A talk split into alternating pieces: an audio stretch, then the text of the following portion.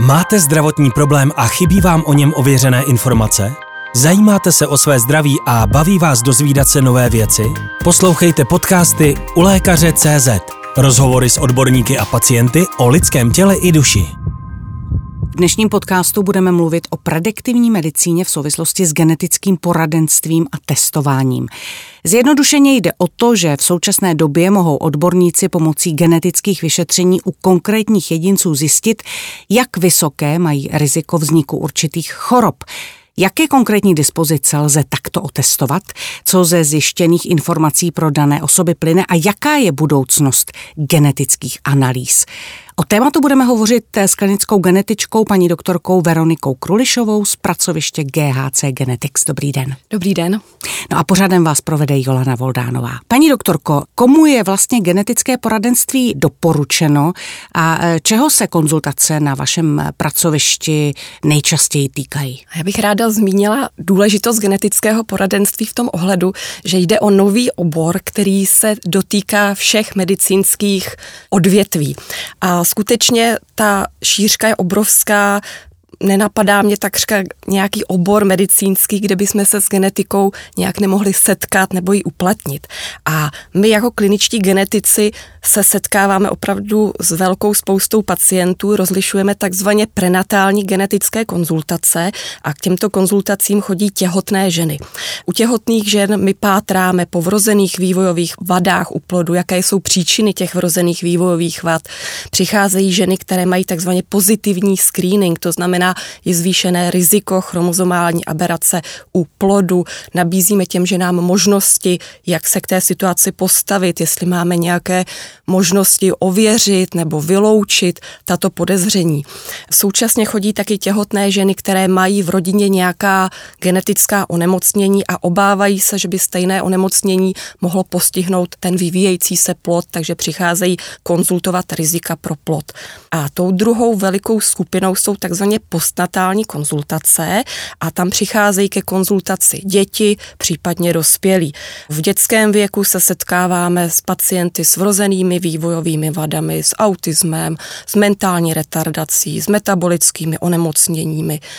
V dospělém věku je to podobně jako u těch dětí, nicméně v dospělém věku nám přibývají hodně pacienti s hlubokou žilní trombózou, plicní embolie, pátráme po genetických příčinách poruch srážení krve. Chodí pacienti onkologičtí, protože v genetice se setkáváme taky s hereditárními nádorovými syndromy a pacienti, kteří sami mají nádorové onemocnění, tak je zde i možnost genetického testování, jestli jde o nějakou dědičnou predispozici, která to u nich způsobuje. A kromě toho, že přicházejí sami pacienti, kteří jsou nějak nemocní, tak k nám na genetiku, na genetické konzultace přicházejí také příbuzní osob, které mají nějaké geneticky podmíněné onemocnění. A to je takový velký rozdíl oproti jiným medicínským oborům, že zatímco u jiných medicínských oborů se většinou ta péče lékaře týká jenom a jenom toho konkrétního jednoho pacienta, který přichází, tak my v genetickém poradenství tohoto prvního pacienta, který k nám přichází, nazýváme proband, ale ta genetická konzultace, to poradenství nekončí u tohoto pacienta, ale my vždycky vyslovujeme rizika i pro další pokrevní příbuzné v rodině a to případně i nenarozené. Jo, takže vlastně ten obor, dalo by se říct, že je také, takhle preventivní. Nejde jenom o to, že už někdo má nějaký genetický problém, nějakou diagnózu, ale vždycky nás zajímá stanovit rizika pro ty třeba zatím zdravé pokrevní příbuzné. A není to jenom o tom, že bychom určili rizika, máme možnost potom ty rizika nějak ověřit. To znamená, pokud pacient příbuzný je v riziku, že by mohl mít taky nějakou genetickou predispozici, to genetické testování u něho může proběhnout a podle výsledku, pokud tam nález je či není, se přizpůsobí nějaká preventivní péče, případně léčebná péče a zase se stanovují rizika případně pro ty další pokrevní příbuzné. Dokážete, paní doktorko, odhadnout, kolik eh, vaše laboratoř eh, provede vlastně vyšetření, řekněme, za jeden měsíc? Tak máme to spočítáno, během jednoho měsíce je to 1500 až 2000 genetických vyšetření. A co se týče toho zastoupení jednotlivých typů, tak převažuje vyšetření trombofilních mutací. A to už jsem trošku zmínila v, tom, v té první otázce celá řada osob může mít genetickou predispozici, a to mluvíme nejčastěji o lajdenské mutace genu F5 nebo protrombinové mutace genu F2 a tato genetická predispozice představuje zvýšené riziko, že by mohlo dojít ke srážení krve v okamžiku, kdy to ovšem není žádoucí. A udává se, že až 10% populace může mít tenhle ten genetický nález, takže to je asi taková ta největší objem genetických vyšetření na našem pracovišti.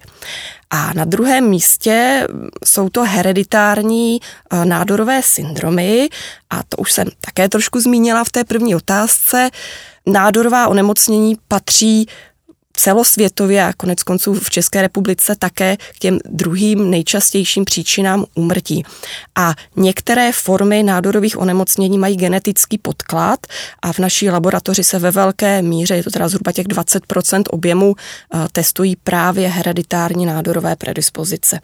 A na tom třetím místě, nebo těch zhruba zbývajících 30% je směs všeho možného. Mm-hmm. To je celá řada genetických onemocnění, cystická fibroza, hemochromatóza, spinální muskulární atrofie, Wilsonova choroba, opravdu syndromologie, vyšetření takzvaně na klinickém exomu, nevím, jestli budeme mít čas toto probírat, ale to je velmi široké vyšetření, kde v rámci jednoho vyšetření my otestujeme asi 4900 genů. Vy už jste to zmínila a myslím si, že i v tom laickém prostředí se hodně právě a často mluví o genetickém testování dispozic právě k těm nádorovým onemocněním. Pokud vím a co jsem si přečetla, tak jde zejména o nádory prsu, vaječníků, karcinomu tlustého střeva a prostaty, tedy zřejmě těch nejčastějších. Jak vysoké je pak riziko vzniku onemocnění, pokud takovou dispozici vy objevíte nebo pokud my ji máme jako pacienti? Tak já bych na začátku zase zmínila, že eh, pokud mluvíme o nádorových onemocněních, je to velmi komplexní a heterogenní skupina. A každý máme v okolí někoho, kdo má nádorové onemocnění. Nemusí to být jenom v rodině, ale může to být mezi známými přáteli. A je potřeba rozlišit tři základní skupiny těch nádorových onemocnění. A to první jsou sporadické formy a u sporadických forem to je zase nejčastější skupina nádorů, to znamená, že v rodině se ty nádory nevyskytují a někdo je najednou ten první, koho nádorový onemocnění potká. A my v tomto případě ani nepředpokládáme, že tam je genetika, ale jsou to převážně nějaké faktory vnější vlivy. Typicky si můžete představit třeba karcinom plic, tam, pokud bude člověk celoživotní kuřák, bude tam eh, jiná třeba škodlivá pracovní expozice, alkohol, nějaká pracovní zátěž, tak takový člověk si z velké části za to nádorový onemocnění může sám genetika tam není. Pak je druhá skupina, to jsou formy nádorových onemocnění, kterým říkáme familiární a tam už v těch rodinách opravdu výdáme nádorových onemocnění vícero, ale jsou to třeba nádory ve vyšším věku, u vícero členů rodiny, jsou to různé typy nádorů a tam my předpokládáme, že se už kombinuje jednak faktor genetický nebo faktory genetické, protože to může být vícero různých genů, kterým říkáme, že mají střední nebo nízký vliv na rozvoj toho nádorového onemocnění a kombinuje se to v souvislosti s těmi vnějšími faktory. Takže je to taková schoda různých okolností od genetické predispozice a pak nějaké vyvolávající faktory, jako stres, životospráva, zase třeba to kouření, Jo, je to taková opravdu komplexní záležitost. A pak tou třetí skupinou, to jsou onemocnění nádorová označovaná jako hereditární a to je to, k čemu směřuje ta vaše otázka, tak v tomto případě člověk se narodí už s nějakou významnou genetickou predispozicí, kam patří nejznámější geny BRCA 1, BRCA 2 a člověk pokud má tuto genetickou predispozici, tak celoživotně má obrovské riziko, že nějaké nádorové onemocnění vznikne. A toto je to, co jsme schopni u nás na pracovišti a i na, samozřejmě na jiných pracovištích lékařské genetiky testovat, takzvaně tyto vysoce rizikové geny. A tady také se uplatní nějaké faktory vnějšího prostředí, jako stres, životospráva, kouření, ale je to spíš takový ten už spouštěč, ta poslední kapka, ale velký vliv na rozvoj toho nádorového onemocnění má právě ta genetická predispozice. A e, u nás na pracovišti testujeme tyto genetické predispozice, e, vyšetření probíhá přímo na našem pracovišti, vzorky na vyšetření nikam neodesíláme, laboratoř má akreditaci pro toto vyšetření, takže je výhodné pro toho pacienta, že v rámci možností je to rychle, konzultace na jednom místě, genetické vyšetření na jednom místě, podle výsledku je to pak i to genetické poradenství. A tady pak záleží opravdu, jakou genetickou změnu my u pacienta nebo pacientky nalezneme. A jak jsem zmínila, ty geny BRCA 1, BRCA 2, tak pokud bychom se bavili o ženách, tak ženy mají opravdu velmi vysoké riziko, že by nádorové onemocnění, hlavně prsu, mohlo přijít. Tam se udává, že to riziko je celoživotně až přes 80%. Přičemž zase ono se to liší podle toho, na jaké studie se podíváte, ale opravdu, pokud bychom se drželi těch nejhorších statistik, tak až přes 80% žen má riziko, že by mohlo mít nádorové onemocnění prsu. Do toho přichází i vysoké riziko, že by ta žena mohla mít opakovaně nádor prsu, toho stejného nebo druhého prsu. Je tam vysoké riziko na nádory vaječníků. V případě toho genu BRCA 1 to může být až k 60% celoživotně. V případě genu BRCA 2 to je o něco nižší, se dejme tomu ke 40%, ale i tak je to celoživotně obrovské riziko, že tu ženu nádorové onemocnění potká. Pojďme, řekněme, k nějakým praktičtějším otázkám. Pokud jde o vyšetření nádorových dispozic, kdo vlastně odesílá toho konkrétního člověka ke genetické konzultaci a kdo poté rozhoduje o tom, jaké genetické vyšetření bude provedeno? Mm-hmm. Tak je tady potřeba rozlišit dvě věci a to je genetické poradenství a genetické testování. Ono dost často to běžně mezi lidmi splývá jako jedna věc, že v tom nerozlišují nějaký opravdu rozdíl, ale uh, ten tím prvním krokem je právě genetická konzultace. A k té může pacienta odeslat jakýkoliv lékař, od praktického lékaře, ginekolog, imunolog, gastroenterolog, opravdu jakákoliv odbornost vás napadne, protože, jak jsem říkala na začátku, eh, genetika se týká prakticky všech lékařských oborů. Takže to jsme u toho prvního kroku, že pokud ošetřující lékař pacienta má podezření, že by mohlo jít o genetickou příčinu obtíží pacienta, tak je odeslán ke genetické konzultaci. A takhle se dostane k nám pacient, ke klinickým genetikům a my s pacientem procházíme osobní anamnézu, rodinnou anamnézu. Je samozřejmě důležité, aby ten pacient přinesl lékařské zprávy relevantní týkající se jeho zdravotního stavu a samozřejmě i případně těch eh, pokrevních příbuzných. A pak až genetik je ten, kdo rozhodne, které vyšetření je takzvaně indikováno. Protože kdybychom se zase vrátili k těm nádorovým predispozicím, tak pacient třeba může přijít s tím, že u babičky karcinom střeva v 80 letech. My zjistíme, že to je jediný výskyt nádorového onemocnění, Tady nepředpokládáme dědičnou složku a pacienta o tom poučíme a genetické vyšetření neproběhne. Většinou ti pacienti si to takto i nechají vysvětlit a jsou vlastně spokojení s tím, že se nepředpokládá, že by tam hrála roli nějaká dědičná složka. Na druhou stranu zase, pokud jsme u těch nádorových onemocnění, pokud zjistíme, že sám pacient měl nádorový onemocnění, nádory jsou v rodině, tak genetik zhodnotí situaci a rozhodne se, který typ genetického vyšetření, na který nádorový syndrom pomýšlí a vyšetřením se začne. Jak dlouho potom trvá, než testovaný obdrží výsledek vyšetření a co konkrétně se dozví? Co tedy v tomto případě znamená pozitivní a co negativní výsledek? Genetická vyšetření obecně trvají dlouho. Dlouho znamená v řádu týdnů, měsíců, někdy se dostáváme třeba i na 12 měsíců, opravdu přes rok to trvá. Ty vyšetření jsou různá, některá ty trombofilní mutace, srážlivost krve, o které jsem mluvila, je poměrně rutinní záležitost. Výsledky jsou do pár dnů. Kdybychom se bavili o těch nádorových predispozicích, tak to vyšetření, protože tam se vyšetřuje celá řada genů, jsou to desítky genů současně a v laboratoři to trvá řádově měsíce. My obvykle máme výsledky do půl roku, přičemž pokud jde o pacienty, kteří jsou sami onkologičtí a je potřeba ten výsledek mít rychle právě kvůli úpravě léčby, naplánování operačních výkonů, tak laboratoř ví, že tyto pacienty musí řešit přednostně a výsledky máme do třeba do tří týdnů, aby to ten pacient měl opravdu k dispozici co nejdřív.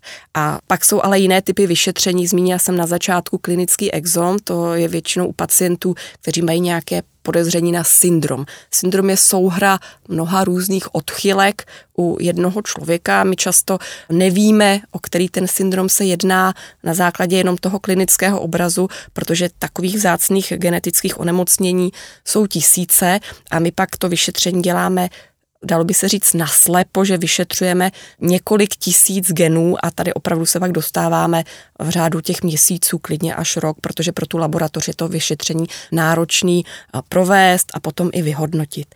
A co se týče výsledku, my pokud pacienta testujeme, tak uh, může se stát, že nenajdeme nic. Kdybych to zase vztáhla k těm onkologickým pacientům nebo k té problematice na dědičných nádorových onemocnění a nenajdeme nic, tak ono to máme vždycky několik vysvětlení, proč toho člověka tady to nádorové onemocnění potkalo. A jedním z těch vysvětlení je, že to nemá genetickou příčinu, že jsou to právě ty faktory vnějšího prostředí, které jsem před chvilkou zmiňovala, a nebo, byť teda genetika jako pro mě exaktní obor, velmi pečlivý, rychle se rozvíjející, hodně toho víme, ale hodně toho taky nevíme. Takže můžou tady pak existovat i nějaké geny, které třeba taky s tou danou problematikou souvisí, ale my zatím ty geny neznáme a nedokážeme to odhalit. A Tomu říkáme teda výsledek negativní, nic jsme nenašli. A pozitivní znamená, že skutečně najdeme tu genetickou příčinu, kterou považujeme za kauzální, za příčinou ve vztahu k onemocnění pacienta. A podle toho, pokud tam tato příčina genetická nalezena je, tak pacient eh, může mít nastavenou jakousi léčbu na míru a pokud tam ta genetika je, tak zase se dostáváme k té prevenci a k vyšetření dalších pokrevních příbuzných, kteří jsou takzvaně v riziku, v riziku, že by mohli mít tu stejnou genetickou změnu, která třeba se bavíme se s ohledem na ty nádorová onemocnění, pro ně představuje riziko, že by do budoucna mohli mít nějaký nádorový onemocnění. Takže my v rámci té prevence dalších pokrevních příbuzných si zveme pokrevní příbuzné toho našeho probanda. Posloucháte podcasty u lékaře CZ. Dnes s doktorkou Veronikou Krulišovou. Dalo by se popsat, paní doktorka, na nějakém konkrétním e, případu, jaká třeba plynou z výsledku doporučení, určitá preventivní opatření, léčba, mm-hmm. samozřejmě v případě, že tedy ten výsledek je pozitivní. Tak, a zmínila bych například pacientku s karcinomem prsu v mladém věku. V mladém věku, řekněme třeba ve 40 letech. To je pro nás takový signál, že je to podezřelé, že ta pacientka má v takhle nízkém věku nádorové onemocnění. Pomýšlíme na genetickou příčinu, otestujeme ji a třeba něco najdeme. Najdeme například takzvaně mutaci, genetickou odchylku v genu, myslím si brca 1 a ženu tedy informujeme, že jsme našli pravděpodobnou příčinu toho, proč jí nádorové onemocnění pod potkalo. Žena od nás dostává zprávu, ke kterou odchází k onkologovi a onkolog se na základě toho volí ten přístup na míru. My často máme ženy, které k nám přicházejí k testování ještě před operací. To proto, že pokud tam je nalezený ten nález genetický, mutace v genu mrce 1 například, tak ti chirurgové jsou při operačním výkonu spíše radikální. To znamená, spíše se kloní k tomu, pojďme odstranit celé to prso, než kdyby tam ta genetika nebyla, protože by stálo zase za úvahu, pojďme třeba odstranit jenom to nádorové ložisko. To znamená, že je to na úrovni té operační léčby toho zákroku. Eh, ohledně té prevence u ženy s nádorem prsu se tak moc bojíme, že by mohl být i nádor toho druhého prsu, že žena má možnost podstoupit i preventivní odstranění toho zdravého prsu. Dále se bojíme toho, aby ta žena neměla nádorové onemocnění vaječníku, takže pokud ta žena už neplánuje reprodukci, tak zase je možnost zvážit preventivní odstranění vaječníků. A pokud by se ženy nerozhodly podstoupit tyto radikální výkony, tak je tady možnost velmi ale intenzivního sledování ohledně prsou. Ty ženy každý půl rok chodí na specializované pracoviště, kombinuje se vyšetření s obrazovacími metodami, mamografy, ultrazvuky, magnetická rezonance. Zrovna tak ta ginekologická stránka. Chodí na expertní ultrazvuky, každý půl rok je potřeba tu ginekologickou oblast hlídat. Je tady i riziko, ale na další nádorová onemocnění, nádory slinivky, zažívacího traktu, pokud bychom se bavili u mužích, i ti muži mohou mít nádorové onemocnění prsu. A u mužů pak je vysoké riziko na nádory prostaty. Takže i u toho muže, který ať už nádorové onemocnění má, nebo má v vozovkách jenom tu genetickou predispozici a zatím nemá nádorové onemocnění, tak je potřeba ty osoby prostě sledovat. A pokud má někdo e, obavy ze vzniku onkologického onemocnění, že by mohl onemocnit, aniž tady ale u něj existuje ta e, pozitivní rodinná zátěž, většinou tu anamnézu té rodiny známe, má i tak možnost podstoupit genetické vyšetření? Tak my vždycky doporučujeme těmto osobám, aby přesto navštívili klinického genetika, aby ten s nima všechno rozebral. A pokud skutečně je to tak, jak vy říkáte, že v té rodině se nezjistí výskyt nádorových onemocnění nebo nepomýšlíme na to, že by tam byla nějaká dědičná predispozice pro vznik nádorových onemocnění a pacient přesto to vyšetření by si přál, může tam být nějaká kancerofobie, zkušenost eh, třeba od známých a podobně, tak pak nelze vyšetření indikovat ze zdravotního pojištění, ale jako samopláci si na našem pracovišti mohou eh, tyto osoby to genetické vyšetření uhradit a potom podle toho výsledku mají další genetickou konzultaci, aby jsme jim odinterpretovali, co se tam našlo, nenašlo a jaká jsou zase případně možná preventivní sledování, běžné screeningové programy a podobně. Na webu vaší laboratoře se uvádí, že testujete také dispozice k řadě dalších nemocí, zejména třeba ke zvýšenému sražení krve či celiaky. Jak často jsou taková vyšetření využívána a bývají zpravidla indikována lékařem? Tak, týká se to problematiky trombofilních mutací, srážlivost krve, jak jsem už také zmínila, že se odhaduje, že až 10% populace tady v České republice by mohly mít nějakou tu predispozici ke zvýšenému srážení krve, takže opravdu eh, to je hojně využívané vyšetření, ať částečně to indikují lékaři, genetici, ginekologové, hematologové, ale máme i samoplátce právě kvůli tomu, že člověk ani v té rodině nebo v té osobní anamnéze obtíže mít nemusí, třeba i zatím nemusí a ty osoby v rámci, nebo klienti v rámci jakési prevence chtějí vědět, jak to s tím srážením krve je, tedy si to sami zaplatí, a my potom jim odinterpretujeme eventuálně, pokud tam nějaký ten nález je a zase z toho vyplývají uh, doporučení pro samotné ty naše probandy a pro jejich pokrevní příbuzné. Pokud tam je ten genetický nález, doporučíme vyšetření zase pokrevních příbuzných. V případě trombofilních mutací se vyšetření provádí i v dětském věku, ale tak od 12 let. Mm-hmm a je dobré vědět informaci, jaký je ten náš stav ohledně srážení krve, ohledně genetických predispozic u žen, dívek před nasazením antikoncepce. Protože kdybychom se podívali na problematiku srážení krve, tak ono na jednu stranu to je naprosto fyziologický proces. Všichni musíme mít mechanismy, když se zraníme, aby ta krev se srazila, abychom nevykrváceli. Ovšem patologické je, když dojde ke sražení v okamžiku, kdy to není žádoucí. A proto to srážení krve, tím, jak je to komplexní záležitost, zase se uplatňují faktory genetické, negenetické a z těch negenetických je rizikovým faktorem mimo jiné i užívání hormonální antikoncepce, protože jsou to hormony navíc, které do toho těla vlastně jakoby nepatří a mohly by zvyšovat riziko, že dojde k té trombóze. Takže to jsou ty trombofilní mutace. Ale není to jenom o trombofilních mutacích. Vyšetřujeme třeba predispozici genetickou pro celiaky, taky vyšetření, nebo celiaky je onemocnění poměrně časté v populaci. Celiaky má mnoho různých podob jak se může projevit a zase podle některých studií až jeden člověk ze sta by mohl mít celiaky, takže my pak pátráme po genetických příčinách celiakie, je to hodně eh, vyžadované vyšetření. Většina těchto pacientů, co přichází na toto vyšetření, tak mají doporučení od lékaře a pokud my u nich najdeme genetickou predispozici, tak ještě to stále neznamená, že mají tu diagnózu celiakie, ale je potřeba jim nabídnout další do vyšetření, zda u nich o tuto diagnózu se jedná nebo nejedná a podle toho zase nastavit prevenci, bezlepkovou dietu a podobně. A pokud takové testování eh, vyjde pozitivně, máte nějakou zpětnou vazbu, že s tou informací pak ti daní jedinci, ale třeba i ošetřující lékaři mm-hmm. v rámci prevence pracují dostatečně? Tak my používáme v genetice pojem motivovaný pacient, motivovaná rodina. A k nám na genetiku se většinou dostanou právě ty motivovaní pacienti, ti, kteří s tím něco chtějí udělat, chtějí něco udělat pro své zdraví. To znamená, že pokud my je otestujeme, ať se to týká prakticky čehokoliv, a je tam nějaký nález, tak většinou se setkáváme s tím, že skutečně nějakou tu následnou péči vyhledají cestou toho lékaře ošetřujícího, který je k nám poslal, anebo případně jiného specialisty, kterého se to týká, ale je to vždycky na těch lidech.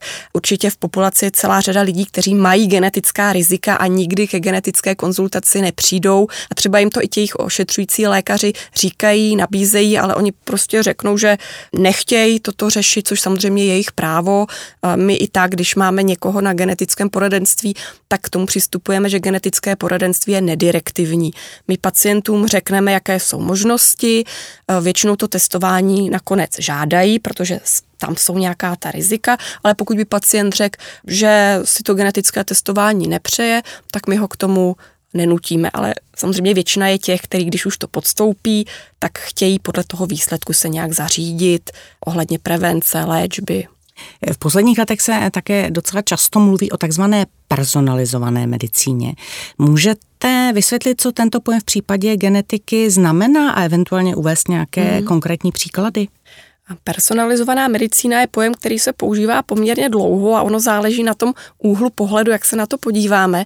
Kdybyste si třeba představila chirurga, tak chirurgové vždycky, když budou něco operovat, tak je to vlastně na míru tomu pacientovi. Když bude mít zánět slepého střeva, tak budou operovat střevo. Když si zlomí ruku, bude se řešit ruka. Ohledně genetiky je ten pohled takový, že my tím, že pacienta otestujeme, zjistíme molekulární příčinu těch jeho obtíží, tak na základě opravdu toho genetického výsledku, tomu říkáme genotypu, tomu pacientovi lze nabídnout něco cí, úplně cíleného, v případě zase kdybychom se vrátili k problematice onkogenetiky, tak eh, léčit onkologického pacienta je strašně komplikovaný, vůbec bych nechtěla onkologovi do toho zasahovat, neuměla bych to, jde o to pořešit chirurgickou léčbu, ozařování, chemoterapie, biologickou, hormonální terapii a tak dále. To všechno taky ten onkolog dělá na míru, ale my ještě jako genetici k tomu můžeme přispět tím, že pokud u té ženy třeba odhalíme tu genetickou příčinu, genetickou změnu v genu BRCA1, tak pro tyto pacientky je tady další specializovaná a cílená léčba, která umožní, aby u těchto žen ten nádor byl cíleně díky takzvaným PARP inhibitorům vlastně zahuben. Není to jenom ale problematika onkologických pacientů, třeba kdybychom se bavili o kostních dysplází a chondroplázie. A to jsou takový ty pacienti, kteří mají velmi nízký vzrůst, v dospělosti mm-hmm. se dorůstají 130 cm, mají takový hodně krátké končetiny a tam teď máme nově léčbu, a ti pacienti zase předtím, než podstoupí léčbu tímto preparátem, musí být geneticky otestováni, diagnóza musí být ověřena na úrovni DNA a teprve potom dostávají ten lék, protože zase ten lék se účastní toho patofyziologického mechanismu, aby teda nedošlo k e, předčasnému ukončení růstu. Jo, takže to jsou příklady e, z e, ortopedických pacientů. Máme tady pacienty s cystickou fibrózou, relativně časté genetické onemocnění Zase díky tomu, že máme léčbu šitou na míru, tak ti pacienti mají lepší prognózu, delší dožívání, nebo spinální muskulární atrofie, nervosvalové onemocnění a bez toho genetického testování by to opravdu nešlo. Jak vás tak poslouchám, tak se asi dá předpokládat, že eh, do budoucna se personalizovaná medicína bude využívat čím dál častěji, paní doktorko? Zcela jistě. Genetika se strašně rychle vyvíjí, běží mnoho studií, hodně toho víme, ale současně je potřeba říct, že toho ještě stále hodně nevíme, takže je toho hodně před námi a ono, my se tady dneska bavíme o genech, o genetických změnách, mutacích, které pro toho pacienta představují něco škodlivého a způsobují onemocnění. Ale ona, ta budoucnost je i v tom, že nejde o tom co dělá jeden gen, ale jde o určitou interakci různých genů, jak vzájemně spolu souvisí, ty faktory vnějšího prostředí. A toto jsou věci, které zatím my taky moc uchopit neumíme. A další věc, kterou my se vůbec zatím nezaobíráme, jsou nějaké protektivní faktory. Je možný, že člověk může mít nějakou genetickou predispozici k nějakému onemocnění, ale z nějakého důvodu to onemocnění nepropukne, protože má nějaké ochranné protektivní mechanismy a těmito my se zatím taky vůbec nezaobíráme. Takže do budoucna nás toho ještě stále hodně čeká, nicméně určitě platí to, co jste říkala, že genetika se vyvíjí a lze zcela jistě očekávat další nové možnosti pro pacienty a jejich rodinné příslušníky. No a to je k tématu o genetickém poradenství a testování vše. Já moc děkuji paní doktorce Krulišové, že byla dnešním hostem. Také děkuji. A samozřejmě děkuji i vám, že jste nás poslouchali. Budeme se těšit na setkání u dalšího vydání podcastu. Dnes vás jim provedla Jolana Voldánová. Poslouchejte podcasty u lékaře CZ. Rozhovory s odborníky a pacienty o lidském těle i duši.